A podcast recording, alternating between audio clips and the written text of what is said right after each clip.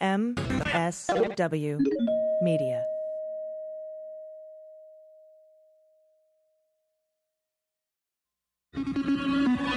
News with swearing. Daily beans, daily beans. Daily beans, daily beans. Hello and welcome to the Daily Beans for Thursday, December 5th, 2019. Today, impeachment hearings begin in the House Judiciary Committee. Giuliani is back in Ukraine. Nader and Khawaja are indicted. Baby Trump grabs his whoopee and stomps home from the NATO summit. And a literal fire drill in the White House. I'm your host, AG, and with me today are Jordan Coburn Hello. and Amanda Reeder. Hello. How are ya? Okay. Yeah. A bit upset today with the hearings. Yeah, Yeah. We'll get into that. and Yeah. You can vent your frustrations because I am also frustrated. Yeah. Really came to a head today. Just Yeah. kind of everything all Everything. at Yeah. once. Yeah. Feelings. Yeah. Feelings. Yeah. We're allowed to have them every once in a while. Mm. Yeah. We should tell people that on Twitter. Yeah.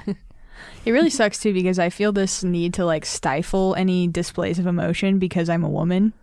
That sucks. Yeah, it really sucks. Like on Twitter especially. Like the last thing I want is for people to think that I'm just bitching. You know? Right. It yeah, sucks. because we see a lot um, of response to women who talk about their feelings or talk about when they're angry, uh, and we see the response to that, and it's Mhm. never it's never positive. Yeah. I don't know how any woman in politics does that. Pelosi.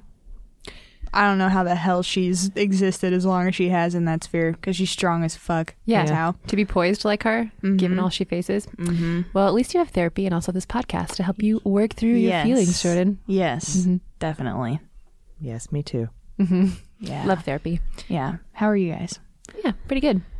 I mean, good. Th- those hearings were dumb. Um, like, I wish they were back in the Intelligence Committee. I don't want to blame Jerry Nadler at all. It's just it's it's uh, the Republicans, and we'll we'll get into that. Yeah. Um, because our first two um, blocks are going to be about Perfect. the impeachment hearings, so plenty uh, of time to uh, to discuss it. So we might as well hit the news. We do have a lot of it to get to today, so let's get to the hot notes. Hot notes. All right, so let's talk about this hearing today. It was in the House Judiciary Committee, chaired by Gerald Nadler. Um, we are done with the initial fact-finding part, uh, and now, at least for the Ukraine uh, scandal, and now we're into consideration of the articles in the House Judiciary. Uh, at least, I think so. We'll we'll see, depending on what timeline they decide to use. According to Jennifer Rubin in an op-ed in the Washington Post today, Republicans were predictably incoherent and loud but failed, in her opinion, to stop Democrats from making their key points. According to Rubin, a few moments stand out. First is Nadler making it clear that the Democrats have not ruled out the possibility of voting on articles outside the Ukraine scandal, citing specifically the Mueller investigation. Um, that, of course, makes us very happy.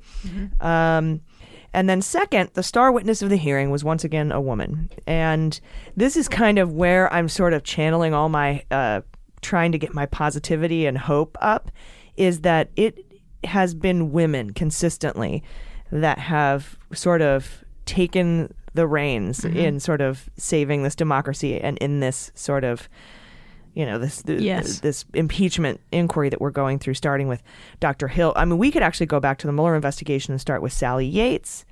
Um, we- we've got Dr. Hill, we've got Marie Yovanovitch, um, and today we had um, Karlan, Professor Karlan, I think is her name. And You just have to be so much better at what you do as a female yeah, that's the if you're going to get to that high of a position. That's the old Ginger Rogers. I can dance as well as Fred Astaire, but I have to do it mm-hmm. backwards and in heels. Mm-hmm. So it's that. That's the sort of feeling of it. Now mm-hmm. that's a literal interpretation, but I think you can take it figuratively as well. Also, I mean, women have only had the right to vote in this country for a century. yeah, and so- crazy. We That's are. why I love so much that, Yeah. that so many strong women are leading this, and and uh, this goes for you know people who identify as women, mm-hmm. uh, she, her, etc. Uh, it just the whole starting with the mar- the the women's march mm-hmm. and and everything. I I really honestly think, and that was kind of why it was such a bummer for me that you know Kamala Harris dropped out of the race, mm-hmm. but now thinking about her in a VP or an AG position.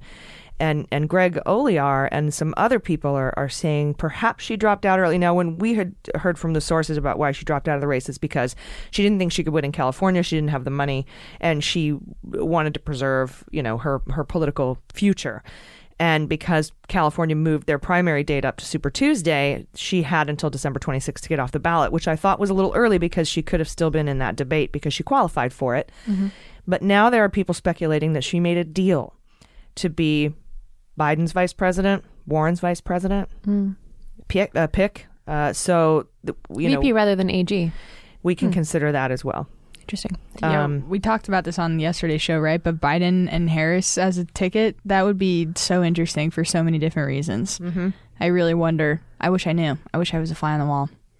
Yeah, and I also wish I knew how America would react to it. Right. Yeah, because on the optimistic side, there's two folks that historically have a lot of support from black voters, but also two people who historically have gotten a lot of criticism from black voters and have done some things that are huge stains on their record for the black community. So it's it's like if they come together, you could see it as a sort of mending of those past fuck ups, especially with how they treated each other on debate stages from time to time.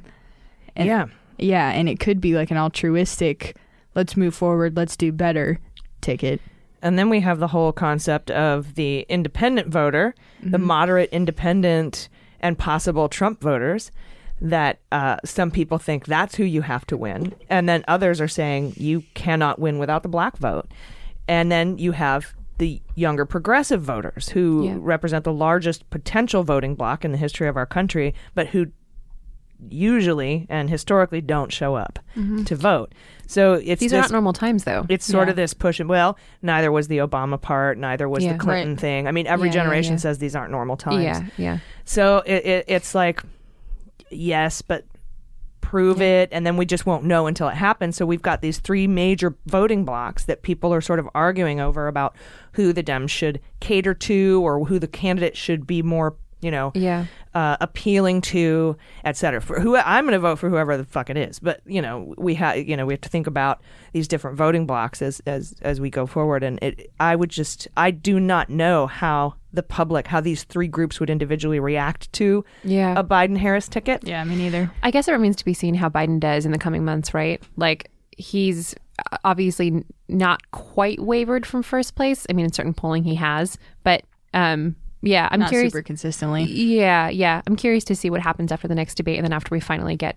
I mean, it's it's it all boils down to what happens in the first few states, but And I was mm. frankly shocked that his performance in the last debate didn't cost him more Right. support. he, yeah. So gaff prone. Yeah.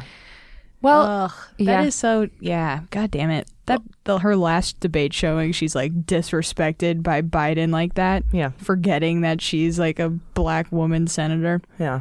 That was bad. Very bad. And and the punching, we have to punch back at domestic violence. Just Yeah. one man, and he did it like we got to punch back, punch back, and he did the punching motion, and I'm like, stop it! You're talking about the Violence Against Women Act. Like, knock it off, dude.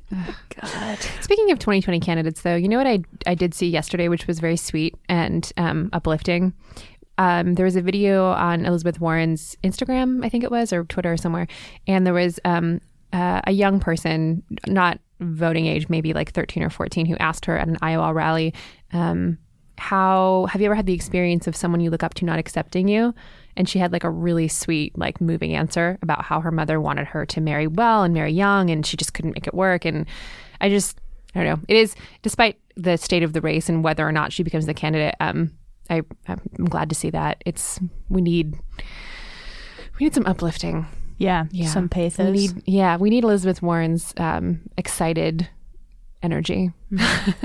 Somebody you just want to hug. Yeah, yeah, yeah. I want to hug her. And and there are there are Wanna nuzzle her. massive there are benefits to and and downsides to each candidate. And Oh, that's yeah. just how it's just Yeah. how it goes. So you Mm-hmm. know we'll see how that goes. But but today, um, Pamela Karlan, she's the Stanford professor. She snapped back early on, scream at screaming Doug Collins. By the way, who Mm-hmm. sounded like Boomhauer. Seriously, I had to turn down my radio like, every time he talked.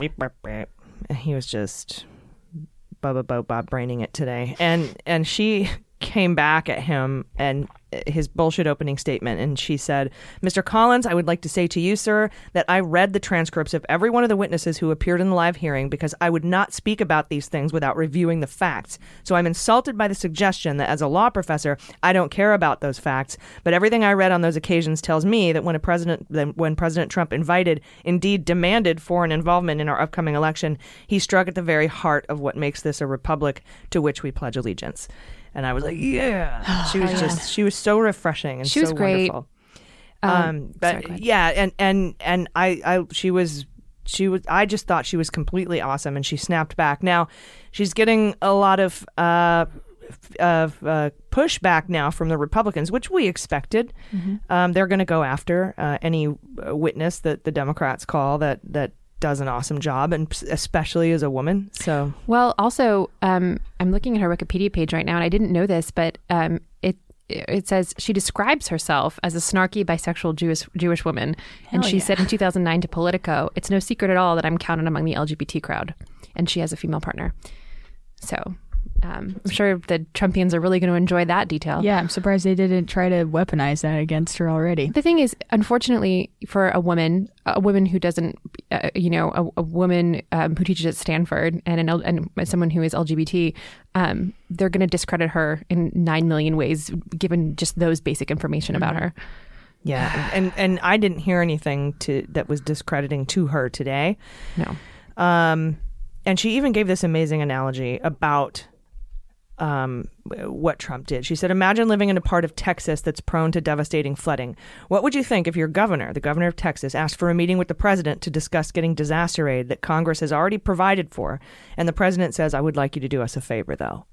How would you feel as a resident of Texas that your emergency aid is is based on some uh, you know that the, the president you know I want you to do me a favor though I need you to come out against my political rival. Yeah, I like that she inserted Texas there, Yeah, yeah, really right. use, good use. trying to speak to the people that. There's that snarky. Speaking of Texas, though, and um, and aid, w- w- weren't there um, some? Wasn't there some misconduct around around the FEMA aid after the hurricane in Texas, Hurricane Harvey? Well, the problem was is that uh, Houston got their aid immediately and and Puerto Rico did not. That's right. That's right. Yeah.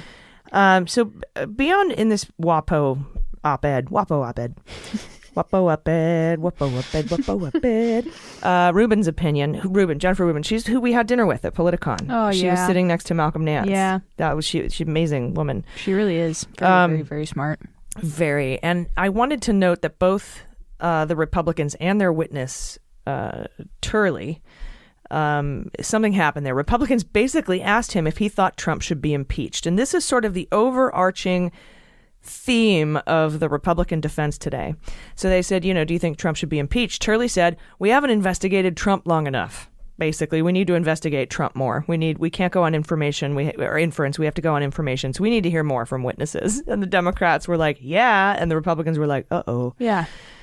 yeah, we agree." But then simultaneously, Republicans are trying to trumpet this idea that Democrats haven't allowed them to pull any sort of witnesses forth. And it's like, dude, all the ones you want to bring forth are sham witnesses who 100% have proven to be against American interests, like through and through.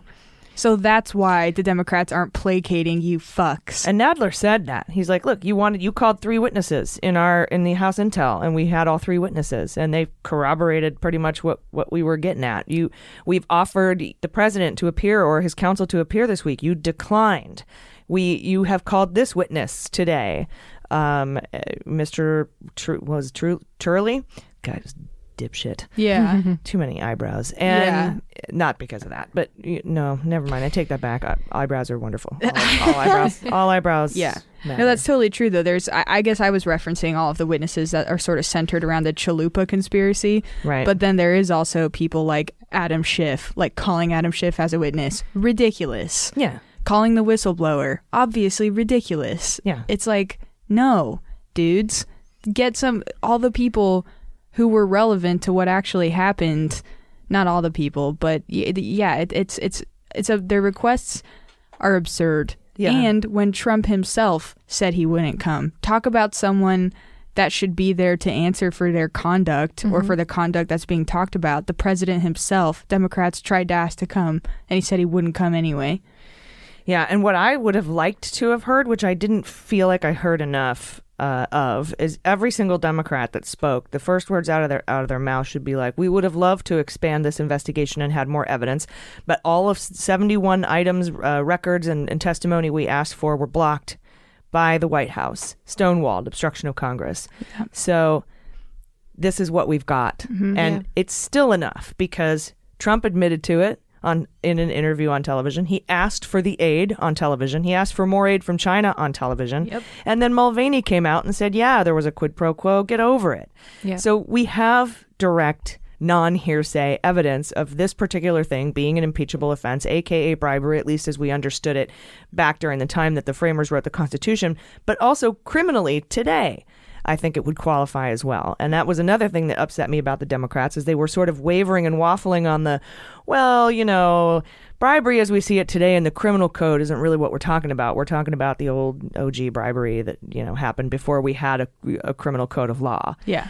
But I I have spoken to multiple prosecutors who say that they could easily get a criminal conviction on today's definition of bribery, and, Yeah. and to why they would back off and ease up on that, it, it was a weak spot, and I think Republicans attacked it. I think so too. And so this was sort of the whole overarching theme today is that the Democrats were like, we have enough evidence to impeach, and the mm-hmm. Republicans were like, you're going too fast. You need more evidence. That was that was pretty much what the, the I think the overall arching thing is. And I've been saying I do not want Dems to impeach by Christmas. I mean, I get the argument that the simpler we keep it, the better off we are. But with the Deutsche Bank, Capital One, Mazars, House Ways and Means, Mueller grand jury materials, and McGahn cases being fast tracked through the Supreme Court right now, I think we should wait until we get these witnesses that we want. And I think we should wait for Bolton and Kupperman and Mulvaney's testimony, which could be compelled by the Supreme Court decision in the McGahn case. And I think we should wait until we get the Mueller grand jury material. December 10th, we'll find out from Judge Leon if Kupperman has to testify. Uh, the Mueller grand jury material will prove that Trump lied to Mueller, a very easy impeachment article, since that's what Clinton went down for. Uh, so I'm I'm for hitting the brakes uh, and getting all the information. In fact, McConnell wants the trial in the Senate by January, and I have we should never want what McConnell wants. Yeah. and Did it- go ahead. Did you see that Senate uh, Senate calendar? Yeah. Oh, okay. Yeah. The Senate they released their calendar for next year. Yeah. January is missing. Mm-hmm. Uh, I would hope that they block out some time for March and April, personally, for this. Yeah. Um, during Watergate, impeachment hearings began in November. Articles voted on in February. Uh, I believe. Uh, oh no, they opened it in February. Articles in uh, June, resigned in July. I'll have to look at the timeline again, but it was a longer timeline. And that case was very simple as well. It, this is a multinational criminal enterprise. So Turley, the Republican witness, even said, I'm not saying you can't impeach, you just can't do it this way. Like he's, he's basically saying, oh, this is impeachable stuff. You just shouldn't do it this way. You need more information so you can rely on information rather than inference. So I recommend, if you're listening, Nancy Pelosi, uh, the Dems listen to that. Though I suspect, I, I suspect this is Pelosi's plan all along. I don't think Pelosi plans to impeach by Christmas, but we'll see. She might have the, the plan where they impeach in the House by Christmas and pull all this shit up in the Senate trial. Mm-hmm. Yeah. I don't know. Yeah. I wanted to go. Go ahead. No, you- go ahead. I wanted to go back to a point that you said about, or that Republicans are saying that they want to call more fact wit- fact witnesses, and it's, I think why that particular point is particularly infuriating to me is you have zero intentions of getting more information from these witnesses. All you want to do is call these people so you can just continue to spew the same bullshit for a longer amount of time. You don't care about getting new information from them. You don't care about the merits of these people. All you care is that you can have a person in a seat that you can use as a pawn to continue to just spew your same conspiracy theories.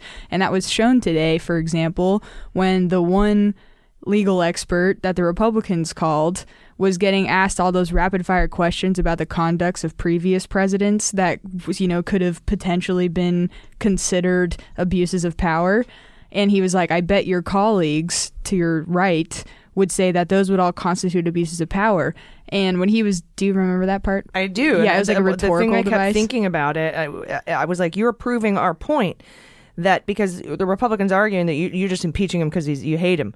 That's all. And and what that rhetorical device set up in my mind was No, they aren't because they had all these previous occasions that you just listed where they could have Mm-hmm. gone for impeachment, but did not because they understand the sobering uh, nature of it and how important it is and how it can divide a country. And so you're just proving the point that we aren't just impeaching people frivolously. Right. Yeah, I guess I totally see that interpretation of it. I also had a similar interpretation of it. But that's not what they were trying to do. They were not trying to do that. Yeah. A- And what I also thought was so transparent is you did not if you wanted the answers to those questions, you would have asked the people that you were assuming their answers to. You know, like like he was he was asking this other guy, your call, you know, these these folks would have answered this way, right? And then you have this dude just saying, "Yeah, I guess so." Like, what the fuck is that? Ask the people; they're right fucking there. Would but Bob you won't. say this? Yeah. Would Bob say this? and Bob is just sitting there like, "I'm right here, but I can't answer." and isn't that hearsay? Yes, Okay. and it's and such speculation. I couldn't believe no one objected to that. Like, hey, how about instead of letting this guy answer these rhetorical questions about people who are literally in the next chair, Mm-hmm. we ask them how they'd feel about that?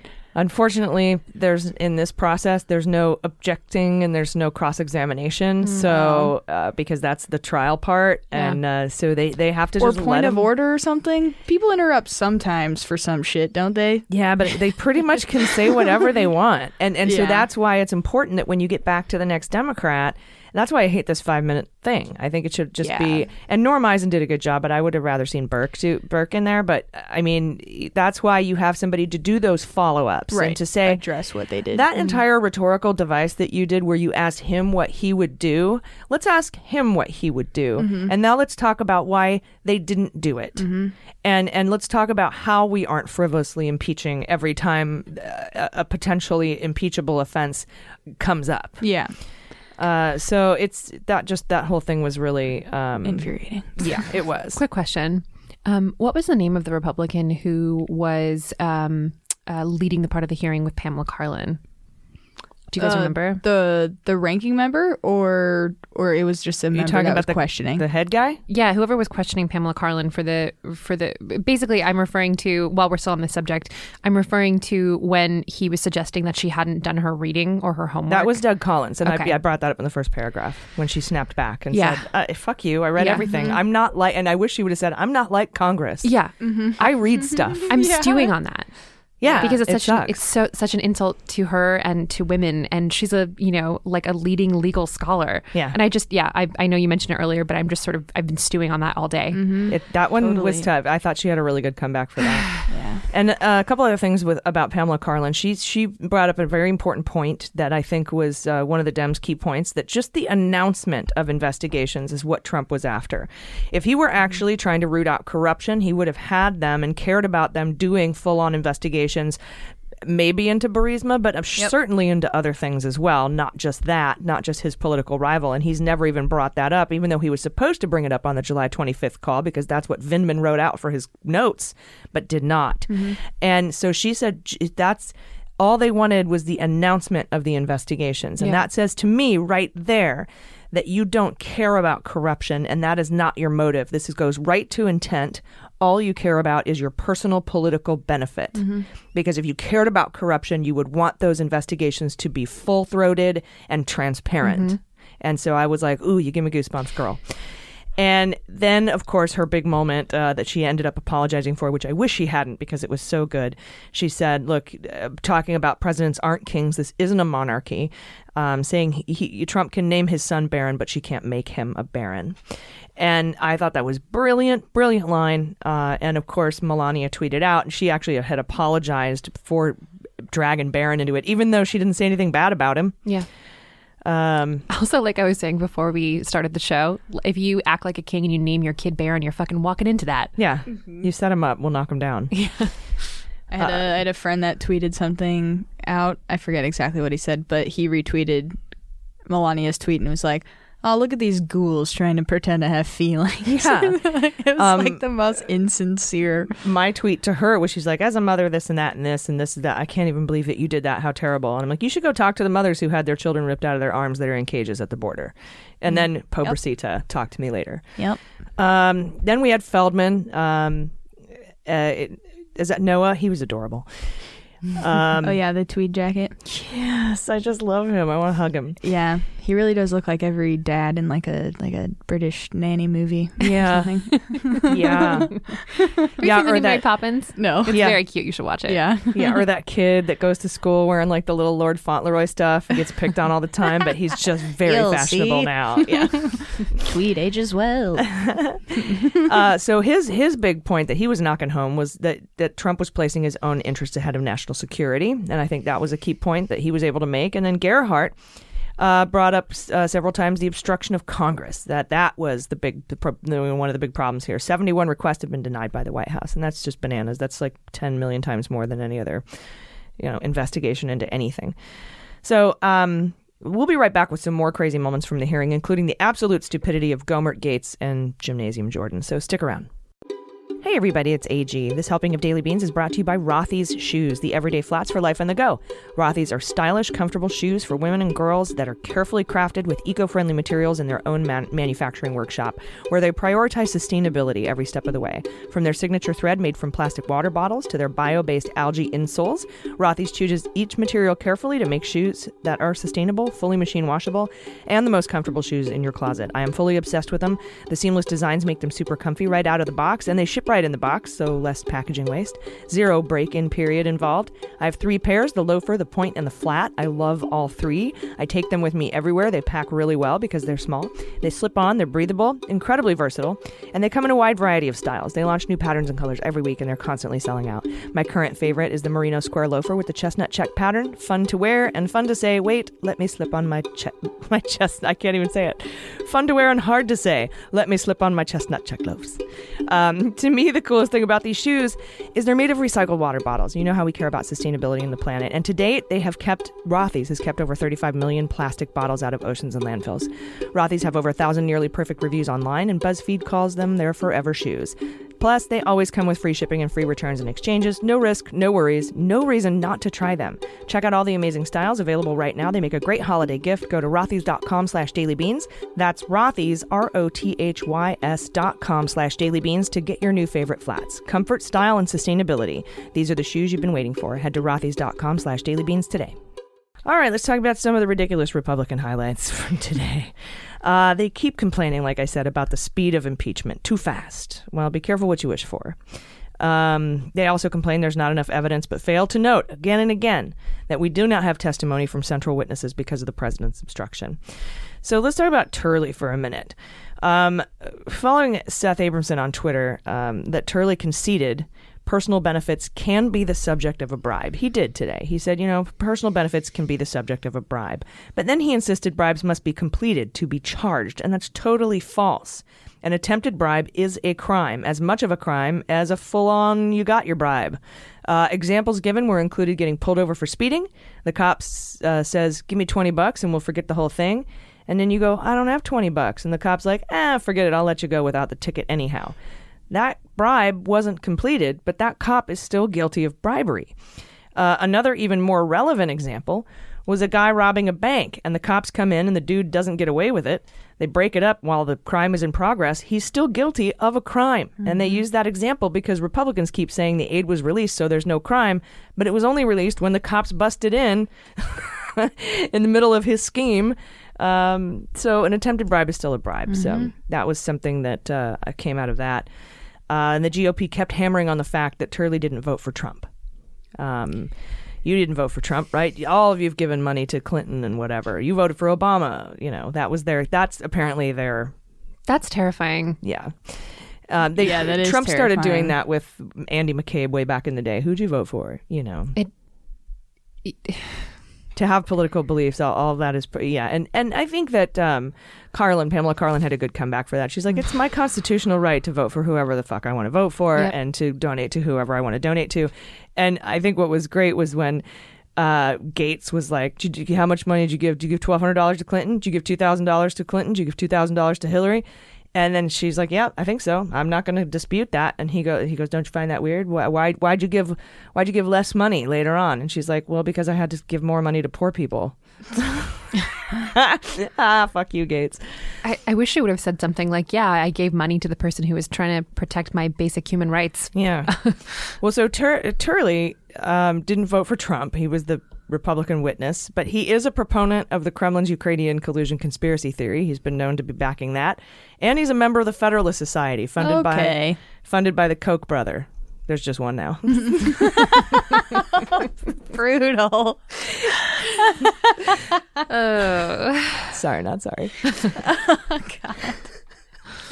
Call the Koch brother. Yeah. Hey, just live a life so that when you're gone, people don't laugh hysterically when it's referenced. People don't do what we just did to you. uh, Um, Louis Gohmert, the dumbest man in Congress, possibly.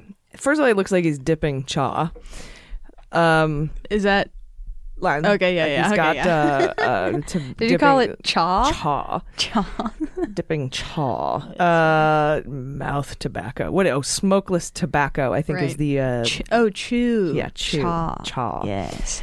Um, he said we need factual witnesses. Great, tell the president we need them too. Um, but then he calls for the factual witnesses he wants, and this is what you were getting at: Biden associates.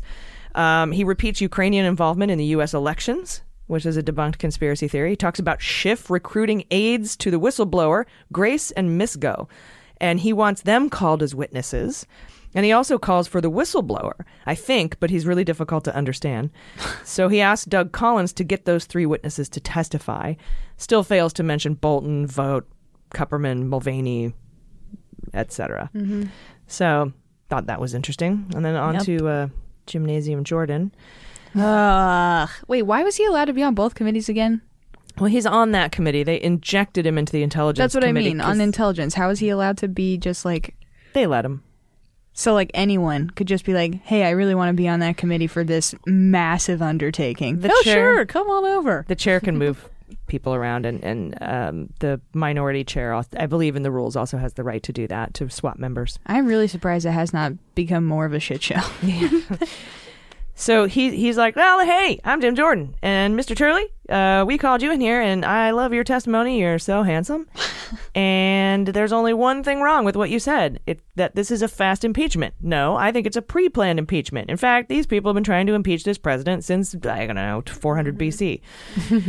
Uh, he complained about the process. It's a sham process, but it is the same process that follows the rules Republicans created in the Benghazi hearings, which uh, I think Trey Gowdy chaired. Uh, he complained about the whistleblower not testifying and again alleged Schiff conspired with the whistleblower, another conspiracy um, theory. And he had no questions whatsoever. He just talked beep a day. And it was annoying. Go fuck yourself. And then Matt Gaetz was on coke, man. He asked Feldman. I just talking so fast, fast talker, giggity giggity.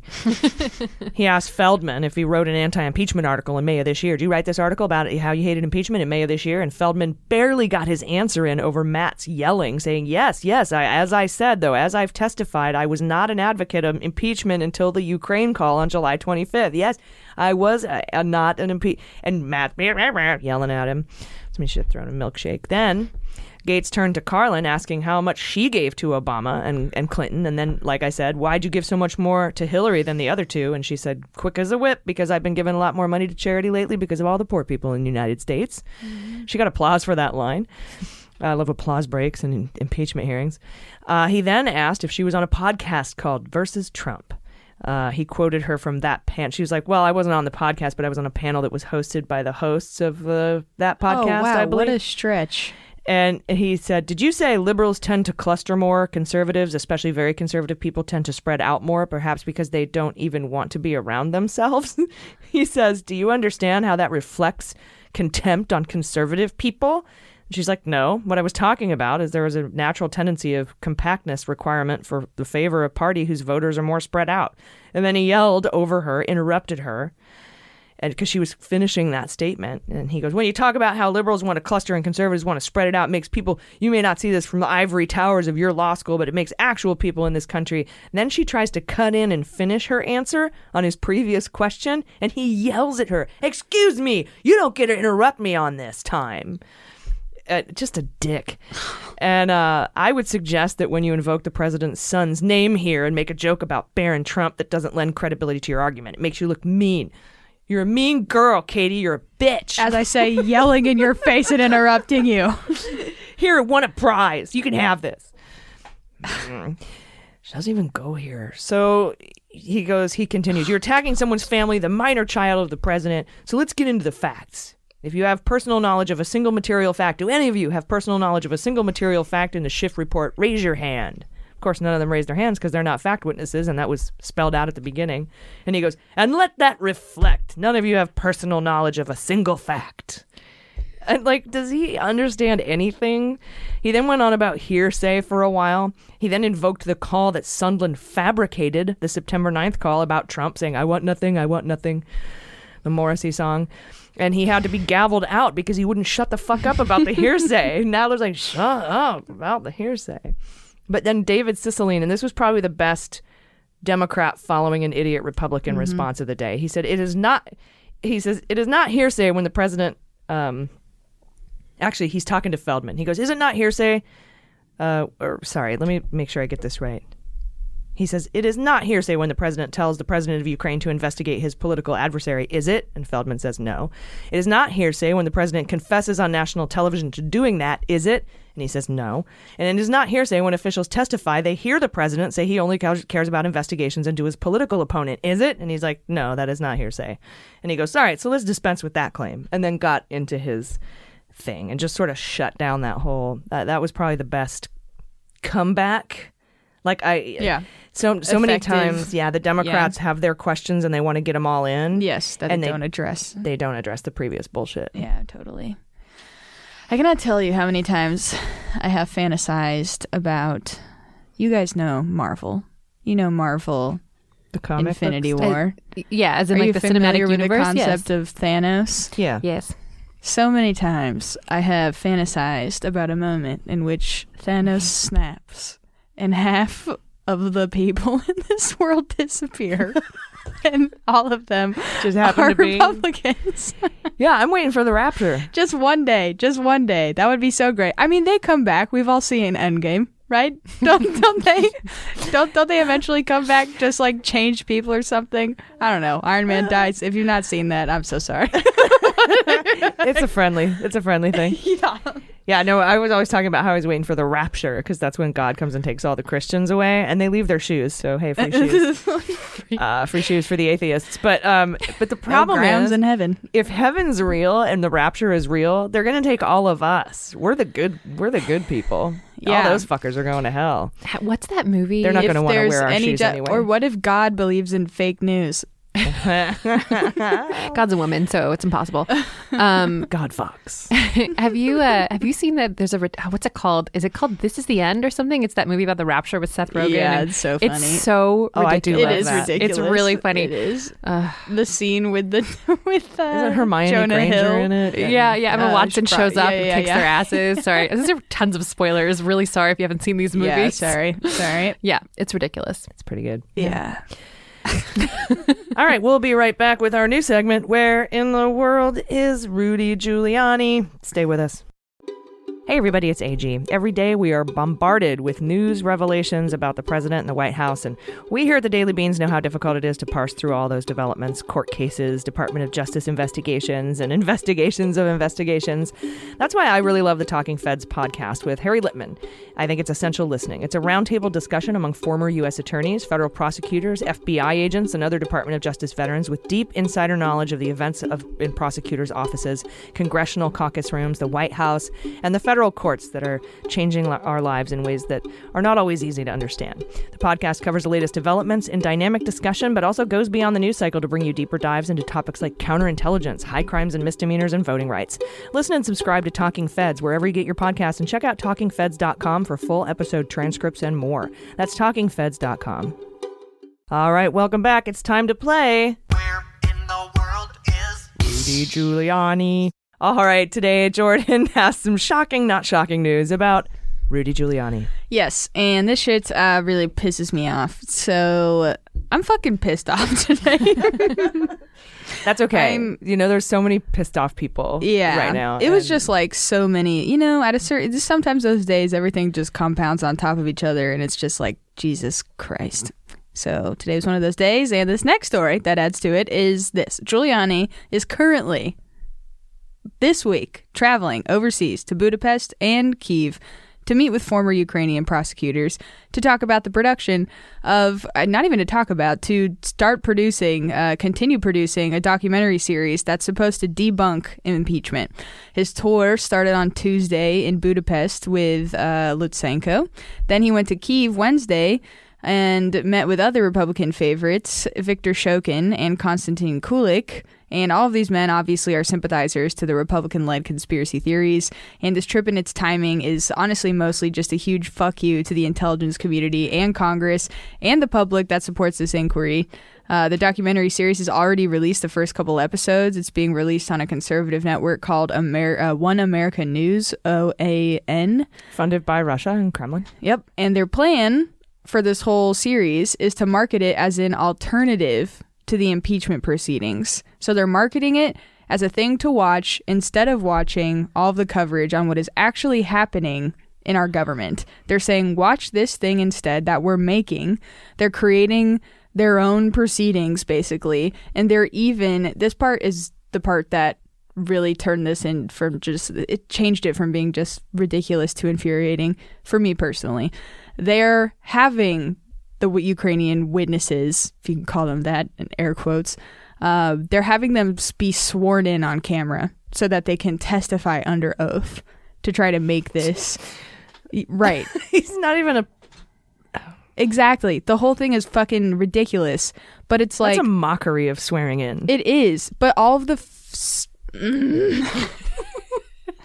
all of the people that are gonna watch this that believe them are going to see this as something that does make it more legitimate. They're going to watch this farce and they're going to think, yeah, this is better. Yeah, this is the truth. Look, they're sworn in. This isn't going to be, they're not going to see this for the absolute sham that it is. They're going to watch this and think, finally, something, so- something that is working to service what America needs to hear. And, and it's entirely fabricated and put together by Giuliani, among others conservative money, dirty money.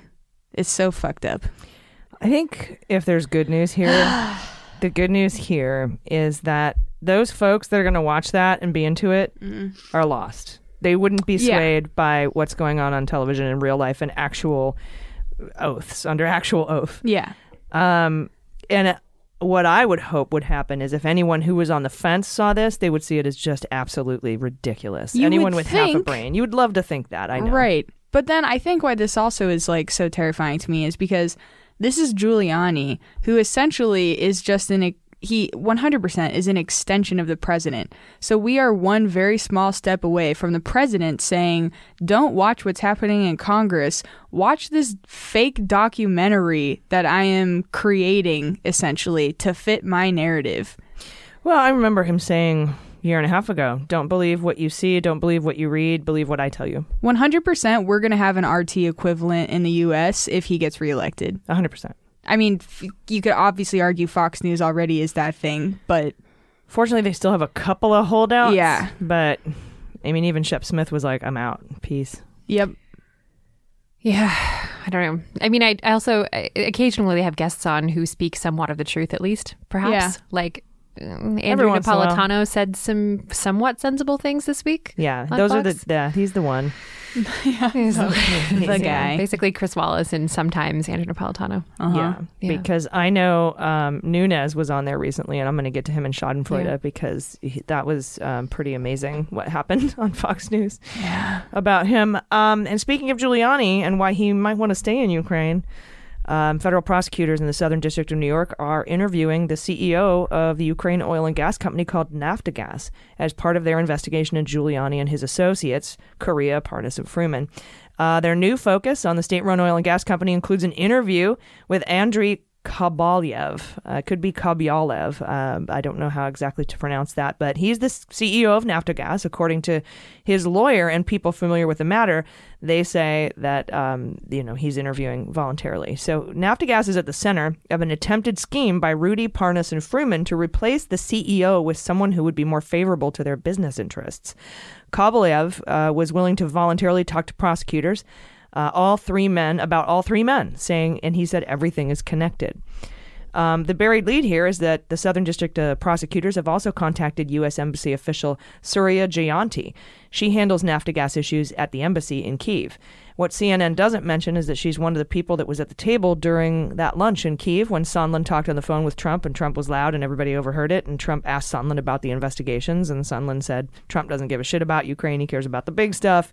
And that's when that other guy who testified, uh, Holmes, David Holmes, was like, "Well, I said uh, there's big stuff in Ukraine, like war and." Stop, you know, war. We got big stuff, and he's like, no, the big stuff that benefits him. So she was at that table. Um, they and, and Southern District has spoken to her. They've also interviewed uh, Favorov, and we reported on that for you. Uh, I think last week. He's the senior Naftogaz exec who Parnas and Fruman tried to recruit. Like, hey, you Republican, you want to be our guy? And he was like, Nah, get the fuck out of here, you weirdos. and so he's talking to Yeah. the Southern District of New York. Um, and uh, was the one that they were trying to replace uh, with this guy, um, Favorov. So I, that that all these people are now talking to Southern District of New York. So we know from the the court hearing uh, yesterday that there are going to be superseding indictments. Um, Parnas could sign a plea agreement or at least a non-prosecution agreement or maybe get some sort of an immunity. I don't know, but he has handed over his tapes of phone calls and videos and, and emails and 50 bank accounts and 29 devices that the FBI is still trying to crack. They have all that uh, at the, in the House and at, in Southern District of New York, and I'm sure Southern District and the House are communicating on on, on that stuff, and, and I think they're going to depose. Uh, I think the Intelligence Committee, Adam Schiff, they're going to depose Parnas, um, even though they've already sent their report on the Ukraine scheme to the judiciary. And because Adam Schiff has said and said on Maddow, you know, like don't this is bigger than this. You know, we're we're going to keep investigating. We'll we'll provide supplemental reports to the judiciary if we find any more relevant fact witnesses or evidence and and then of course he went on to say the other six committees that are under this umbrella are conducting their own investigations they have to finish all that up write all that up set, vote on that send that to the judiciary. Then judiciary's got to come up vote in the judiciary. Then they've got to send it to the full house the articles. Then it can finally go to senate. And if you think it's going to get there by january i think that you're Yeah. sorely mistaken. I think the justice train is rolling a little slower than that. justice trains always roll slow and i think that that i think that that lends to a lot of frustration and a lot of a lot of the you know I, I sometimes get angry at the doom lords for being you know cynics but like i totally understand why people are just dropping out like i just can't fucking deal with this anymore it's just Yeah. too much Mm-hmm. it's just too much It's a lot, and it's a lot of prolonged exposure to that cognitive dissonance. Yeah. yeah Yeah. And a lot of being gaslit, Mm-hmm. which is takes its toll. Mm-hmm. yes emotionally very Yeah. Mhm. very quickly Yeah, it is really like straight up. Like if we were in a relationship, yeah we've been in a three-year long abusive uh, gaslighting in- relationship incredibly Absolutely. emotionally abusive relationship right now that we have with our representatives. Yeah. yes absolutely. At this point, we're all Some just like us. we want to pack a bag and fucking run. Hmm.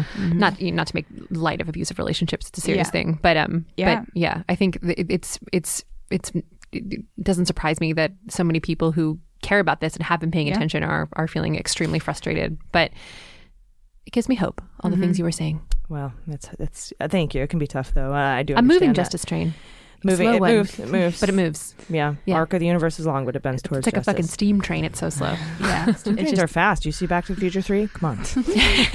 so, 88 miles per hour. Um, anyway, they had to have special dynamite stuff for that. It's not, no, you know.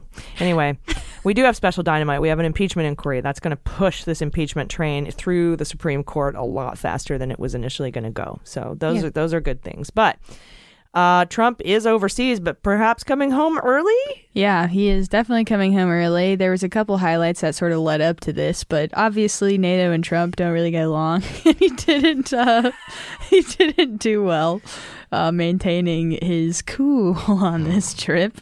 And really this whole thing it's honestly really sad after hearing all these details because it sad in a pathetic way, not sad in a I actually feel sorry for him way. It's really like a reliving of his life in grade school it seems. There's there's him seeing people talking shit about him involved.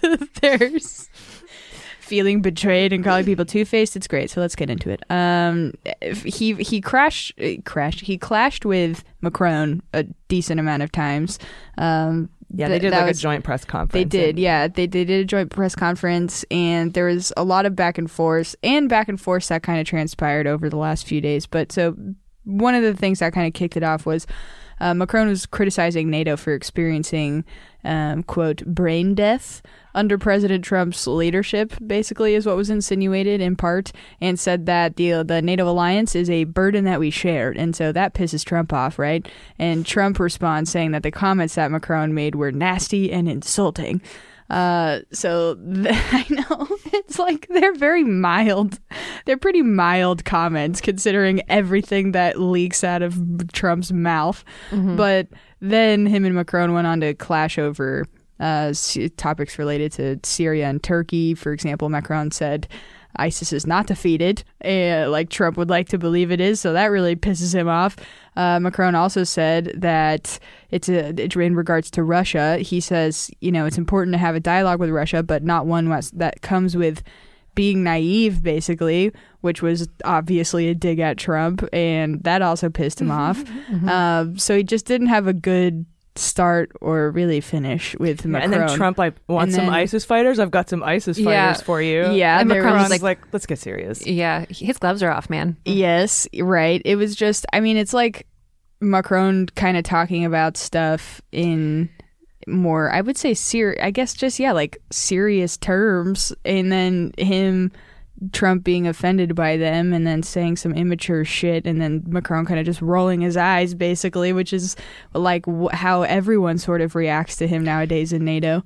I think this is telling though, right? Because if obviously Brexit's still up in the air, but what we do know is that Angela Merkel is on her way out, and so Macron is is poised to become the new voice of Europe, and so he's trying to show Trump how he feels, mm-hmm. you know, because he's like, uh, you know, some of the headlines over there are like, "No more Mr. Nice Guy," mm-hmm. like, Yeah, and you know, Macron wants to get down to the bottom of stuff with mm-hmm. Turkey, for example, and like their relationship with Russia. And are we going to just accept as okay Trump's relationship or Turkey's also Trump uh, their relationship with Russia, and, and just looking to examine things more thoroughly? yeah, And I appreciate that insight. yeah, Yeah, because that that makes a lot of sense. Uh, because yeah, Macron's tone changed this time around a little bit. Quite a bit. Yeah. Yeah. They planted the tree last time. Yeah. It died. yeah, that's true. Um, The Macron tree is dead. yeah. So, Uh, so I think my favorite part though is the video that somebody caught. right. So then after The hot mic world leaders and Boris Johnson's yes, with them. and so Mac- Macron is part of. So okay, so what happens is I don't know if you've seen it yet, but on Wednesday this video circulated of this ring of NATO leaders mocking and laughing about Trump basically for various reasons, and in the circle uh, was Trudeau. Macron and Boris Johnson. So that really must have hurt with the Boris Johnson part because he's like, no, like when- Even Boris made Yeah. it in. when you see your You best friend like us. making out with your boyfriend or something like you bitch but they're so in this video they're just it's like a really short and kind of a lot of it is like muffled and you can't make out what they're saying but some of the things you can make out is uh one one of them is uh, saying first off they're knocking on Trump for like why he was late and they're saying it was because of his 40 minute interview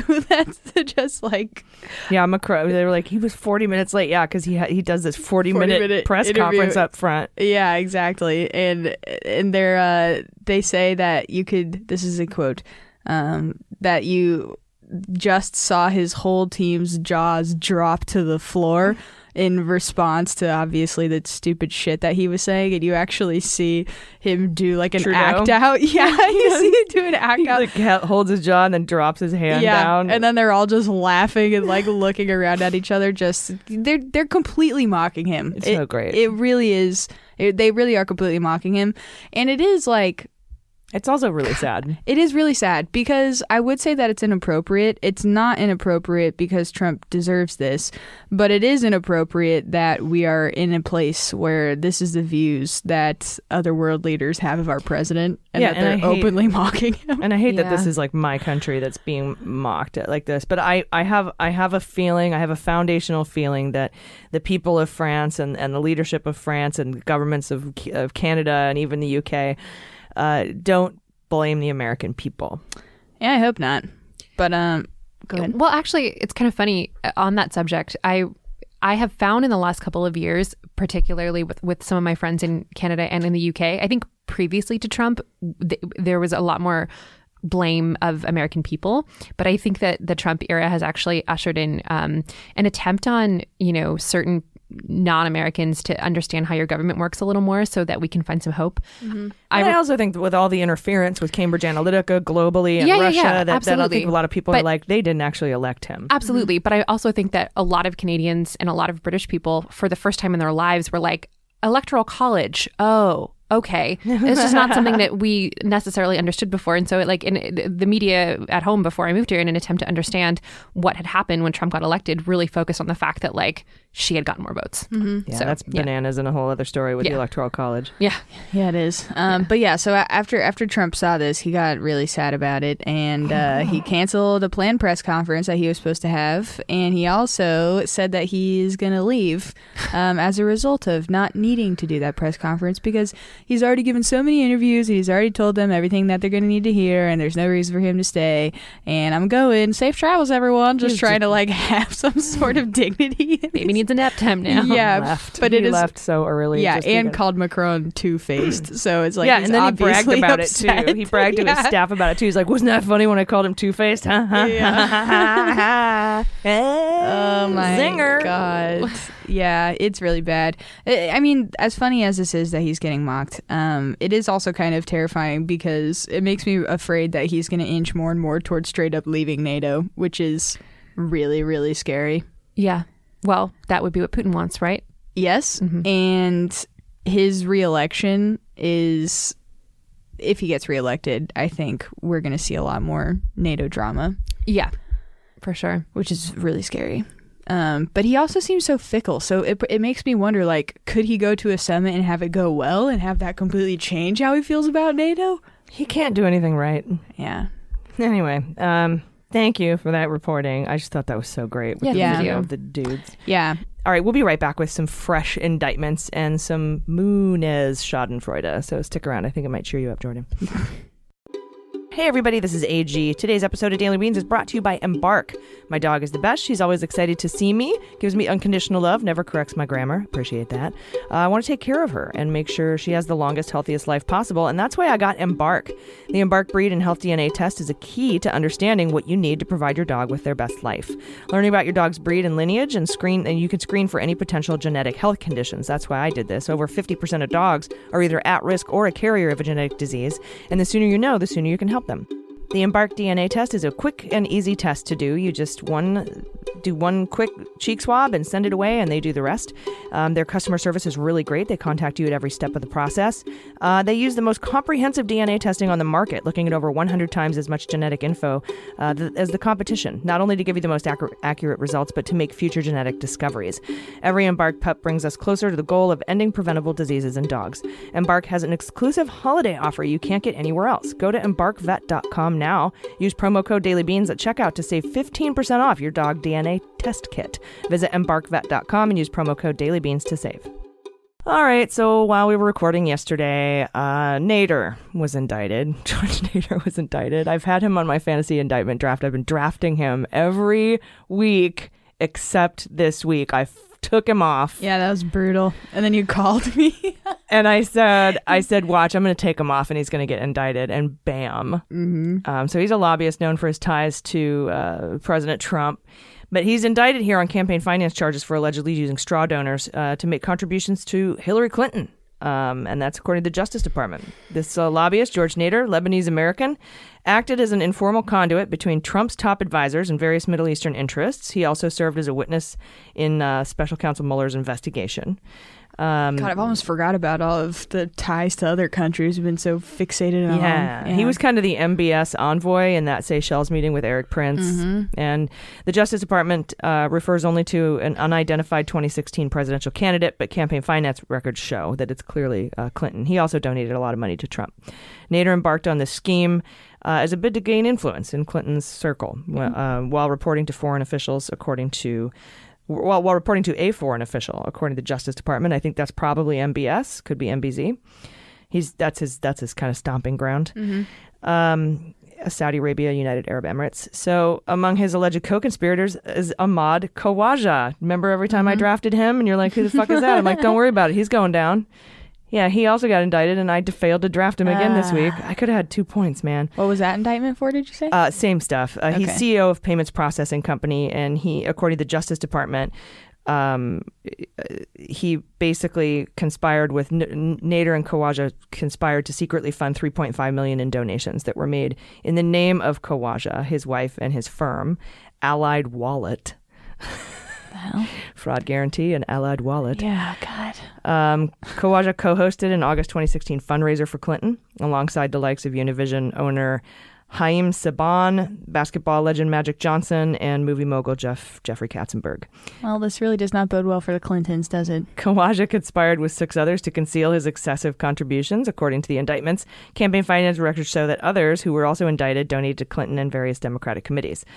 Um, so last year, an AP investigation found that Allied Wallet engaged in a host of dubious business practices, and this is one of those things where.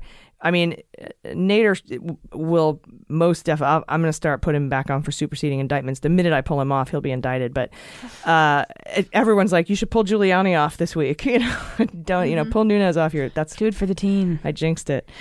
Um, but you know, this goes down to the heart of like, I don't care who you broke the law supporting. Yeah, totally. Um, we were if Greg Craig went down. Now that uh, he didn't get convicted, but he was a Democratic lobbyist who failed to register as a foreign agent, and that's the difference I think between Trump supporters and and us is that w- I'm happy if somebody uh, goes to jail for breaking the law, donating to Clinton or Obama. Um, Yeah. Whereas a Trump supporter is not happy if somebody goes to jail for breaking the law, as Right. if they were friends with Trump. So yeah. Um, how much do you think this could involve like Epstein-like circles? mm, I don't know Because because, Nader is also a pedophile yeah, but I think I think he's a different, you know, and I- a sex criminal.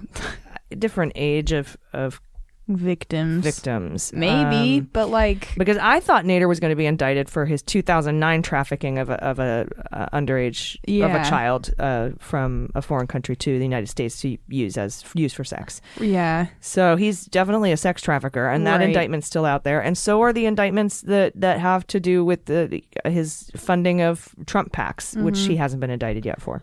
Yeah, but predators, especially like these political predators, it's not so much that I think they're only interested in a certain age group, more so the fact that they can amass all of this wealth so that they can buy essentially whatever sexual experiences they could think of. you know? or blackmail people Yeah. into it. yeah. So I don't know. Honestly, fuck Bill Clinton. That dude's a dog. Yeah. Sorry, that's unrelated to this story, but Yeah. but I'm just I'm just saying I'm just saying that. Fiery Jordan today. I'm not saying Bill Clinton is a pedophile, but I am saying that he is also a sex uh, creepy person. a fun- sex creepy person. yeah, he's a sex creepy person. You have to register as a sex creepy person. Oh my god, everything is so fucked up. yeah. So, well, he got indicted, so he's definitely in trouble. Yeah. A- again, superseding indictments. Yeah. Um, and we'll go over that in Fantasy Indictment League in a little more depth, in, in depth um, this weekend on Mueller She Wrote. Uh, for now, let's get social. Hashtag. All right, it's time for Schadenfreude. Today we have a double dose of Schadenfreude. Schadenfreude with two D's for a double dose of pimpness. Um, Fox legal analyst Gregg Jarrett on Fox says that maybe Devin Nunes did not have calls with Giuliani, um, the White House, and Lev Parnas because it could have been someone else using Nunes's phone. Oh, oh, okay. okay, yeah. we just Yeah, don't nice. know. We just don't know. Interesting. You know how you do that. You give someone your phone and walk away from it indefinitely, and sometimes they make calls to the president's personal attorney. You know how that happens. I've got him on speed dial. Hey, can I have my phone back? Oh, thanks. Mm. Oh, whoa. Yeah, let me just delete these last two calls, bro. Josh Marshall, the editor of Talking Points Memo, responded to that on Twitter by saying, Area husband says someone else used his penis to impregnate girlfriend. That's- but that is really their defense. That is really their defense. And the best part is that Nunes is suing CNN for lying about him, lying, saying he had contact with Lev Parnas. And the next day, the call logs were published in the impeachment report, which was voted on yesterday and is on its way to the judiciary, showing that Nunes spoke uh, with Parnas. So That's amazing. that's so f- cute. And the second part, second Schadenfreude, second D, Um, story breaking from the Washington Post today. Remember when we reported that the Inspector General, looking into the oranges of the Russia probe, is about to release the report that there was nothing wrong with how the investigation was opened, and that he found that there was no frame job, meaning that this IG report will say Mifsud was not an asset of the FBI. Well, that Mifsud was not an asset of the FBI part, as it turns out, came from Durham. Durham is the one who told Horowitz, and uh, this is according to people with the draft of the IG report. The I, uh, Horowitz reached out to Durham. Durham is the U.S. attorney handpicked by Barr to investigate the investigation. And Durham told Horowitz he has no evidence that Mifsud was an asset. Horowitz also asked U.S. intelligence agencies if Mifsud was an asset, and they said Mifsud was not among their assets. So now we have Durham coming out and say, I don't have any evidence of what I was basically put in charge to try to find.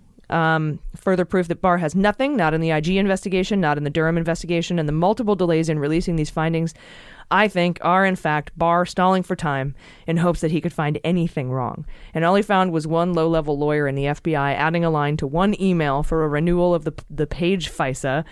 Uh, which the inspector general said did not affect the outcome of the approval of that warrant. So we just have to watch for Barr's spin because that's going to be the problem. Th- These this IG report is fantastic for us, and it debunks so many Q theories and all the you know the crazy people saying that oh, Obama there's going to be a million indictments after this IG report comes out, and we find out the oranges of the investigation were totally illegal and and it's just not going to be that way. But Barr is already distancing himself from it, saying he disagrees with the key finding of it. So We don't have an attorney general fighting for justice. We have a spin doctor in chief. yeah, we have he is Trump's personal attorney. He is not. He's a he's a cone, right? Um, he's he's not the attorney for the people. What is that? A Spin Doctor song? One, two, It's always someone needs to make a, a Bill Barr It's on, version. if you have satellite radio, it's like always on the see 90s now. channel. It's like one of the four songs they play on the 90s channel. Yay, yay. Uh, Everything's shitty, but we do have one hit wonders. yeah. If anyone wants to write the lyrics to that parody, They had two Spin, hits. Spin Doctor. Do they have two hits? Little Miss can't be wrong. Okay. Oh, Little Miss, Little Miss, Little Miss can't be wrong. Yeah. Someone, I would like please. stomp my feet and clap my foot and go, Little Miss can't be wrong. It needs more harmonica. we need, yeah, someone should uh, Where's John write us a Popper? song about Barr being a spin doctor to the tune of that song by the Spin Doctors, please. uh, how would it go? You know what? I, I so probably. uh, yeah, the best person to write those lyrics, one hundred percent is me. AG. Yeah, so, for sure. Absolutely. That's Yeah, made give for her you. some time. I'm sure some Let's give her three days. Yeah, one, two, IG. because she's not busy. before She's not busy enough. She needs to write a full parody song. Spin doctors writing in a spin doctors bar. that could be a fun thing for patrons. Yeah, just uh, that could be so fun. Your Um, musical comedy is so good. thank you. I think Spin Doctor Bar is the title of this episode. Spin Doctor Barr. Oh God, yeah. Little Mister can't be wrong. Ooh, that's a good one. I like that one too. Little Mister can't be wrong. That that's a better title. Yeah. No one's gonna understand that Yeah. at all. Well, unless they listen It all the way to the to end. Little Bad Mister, little Mister, SEO. Excellent episode title. Yes, that's true. You guys have any final thoughts? This was a long one today. Yeah. Um, you go ahead. Um, I am sorry for being feisty and negative today. Never apologize for your anger. Thank I you. I mean, yeah, yeah. shut up. now you have to say sorry for apologizing. No, I'm kidding. Yeah, yeah. Um, no, seriously, I I, I, I shouldn't Yeah. say that. I should say, you know, just feel feel free to be angry Totally. because it, th- these are really really angering times, and we're gonna have two weeks co- off coming up. Yeah. I think it's gonna be kind of batshit crazy up to that point. But I think so too. I am really I got I will miss you all listeners, but I am going to enjoy the shit out of that break, I think. Mhm. Yeah. And then of course spend the and then the last like 3 days of the break just cramming everything that I missed probably. and Who so am I kidding? I'm going to be glued to my television still. None of this. So you all know. Let's see here. That that is going to be, and the thing is, we're still going to provide content. It's Oh, just gonna totally, be, yeah. You know, we're just going to put together some neat stuff for you. Play some of our favorite interviews. Um, but that's going to be December 23rd through January uh, 3rd, and we come back on the 6th. And we do have a Mueller she wrote uh, on December 29th. Y'all be here to do that. I might be here too. I don't know, but I might be at my mom's. I'm not sure. Okay. But uh, so you'll have those episodes. Mueller She Wrote will be every Sunday still, but Yeah. we won't have any beans for those two weeks between December 23rd and January. I'll post those dates on social media and in our uh, on our Patreon feed. Yeah, because we're gonna have we'll come up with some sort of cool schedule where you Mm-hmm. can hear like the whole Andy McCabe interview. That if you've never heard it, um, I'd like to put out that Uncle Blazer interview that we did this week. Um, not not for Daily Beans, but for Mueller She Wrote. Um, Mm-hmm. and a couple other goodies. yeah, we got some good surprises for you. So Yeah. definitely want to stick around for that. And I know it's the end of the episode and you're probably not listening to this, but I misspoke. Every patron at every level will get the video. Mm-hmm. So I would just I want studio video. I think I made it seem like you only got that if you were a ten dollar or fifteen dollar subscriber. That's for the Q and A. Yes. Yeah. Not yeah, that is not the case. The video is for everybody down to even if you're still like OG grandfathered in at a buck, uh, you're gonna get that. Nice. So that's for you. Yay. My final thought is just that if you are angry today, which you have the- the full right to be, Jordan, and everyone else who's listening, um, balance it out with doing something kind of nice for yourself, soothe your brain in some way. You know, it's like it's it's it's ridiculous. Or rage drink. That's or I'm gonna rage do. drink, you know, or that. Because the thing is, it is okay to be angry sometimes. It, the, the opposite is toxic positivity, not being in touch with how angry you are. And I think we have to be in touch with that sometimes. Yes. It's important. So, Yes, gotta Yes. swim through it. Sometimes you can't go over it. Mhm. Sometimes you gotta go through it. Finding Nemo. Oh, also, it's my little sister's birthday today. So happy birthday, Jackie. She's 18 years old. She can vote now. She is so stoked on being able to vote. Exciting. Yeah, she wants to like participate in. She like asked when the primaries were and Hell stuff. It's so yeah. fucking awesome because she's in Canada right now, finishing up school. speaking of little sisters Yeah. in Canada, my little sister in Canada is pregnant. Yay! Oh, you're gonna be yeah. auntie. So excited. Yeah, I'm It's really their happy. first. Congrats. Yes, it's her first. and it's gonna be a beautiful It's baby. It's gonna be a beautiful baby. I'm so excited. That's fucking awesome. Yeah, I I got sent a really sweet video of my little sister showing my mom a present um, at her surprise Okay, birthday party. yes. So it's, it's your mom's surprise birthday party. Uh-huh. I'm gonna set the scene. Yes, please do. Hands are a bag. This is your sister. Mm-hmm. Uh, it's a present. Mom opens it, starts crying, and then finally she shows it to the camera, and it says "World's Best Grandma." yeah, ex- and it and the and that's Mm-hmm. the frame, and then in the in the picture part it says expected June 2020. Yeah, so excited. That's so cool. so yeah, that's a really nice. Summer baby. congratulations. Thank you. Yeah, that's It's not really my first. I have a I have a nephew also who's seven, who's awesome. Ah, whatever. Fuck that guy. born to my born to my other sibling who I love. babies. Um, I know. Once your kittens become cats, you're like, mm, I know, yeah, right? New kitten. You're not new anymore. Yeah. Well, Um, yeah. but yeah. Weirdly, once I'm you start kidding, I'm wiping yourself, you become less cute, which is interesting. But yeah. right? Yeah. I think it would be the opposite. I like you more when I don't have to do that for you. All right, thank you. These are great final thoughts. I feel much better. I was pretty, I was pretty mad today too, but Yeah. uh, I feel much better, and uh, I hope, I hope you do too. And if not, let the anger, let it have it, make it flow go through, through it. you. let it, let it go. Stand outside and scream at the sky or something. Scream at rocks. That's what I like. scream at rocks. like your dog, like Olive. Yes. All right, thank you guys so much. Please, seriously, I I, I wouldn't be here without you. So uh, thank you, and take care of yourselves, take care of each other, take care of the planet, take care of your mental health. I've been AG. I've been Jordan Coburn. I've been Amanda Reeder. Them's the beans. The Daily Beans is executive produced and directed by AG and Jordan Coburn, and engineered and edited by Mackenzie Mazzell and Starburns Industries. Our marketing manager, executive assistant, production and social media direction is Amanda Reeder. Fact checking and research by AG, Jordan Coburn, and Amanda Reeder. Our music is written and performed by They Might Be Giants. Our web design and branding are by Joel Reeder with Moxie Design Studios, and our website is dailybeanspod.com.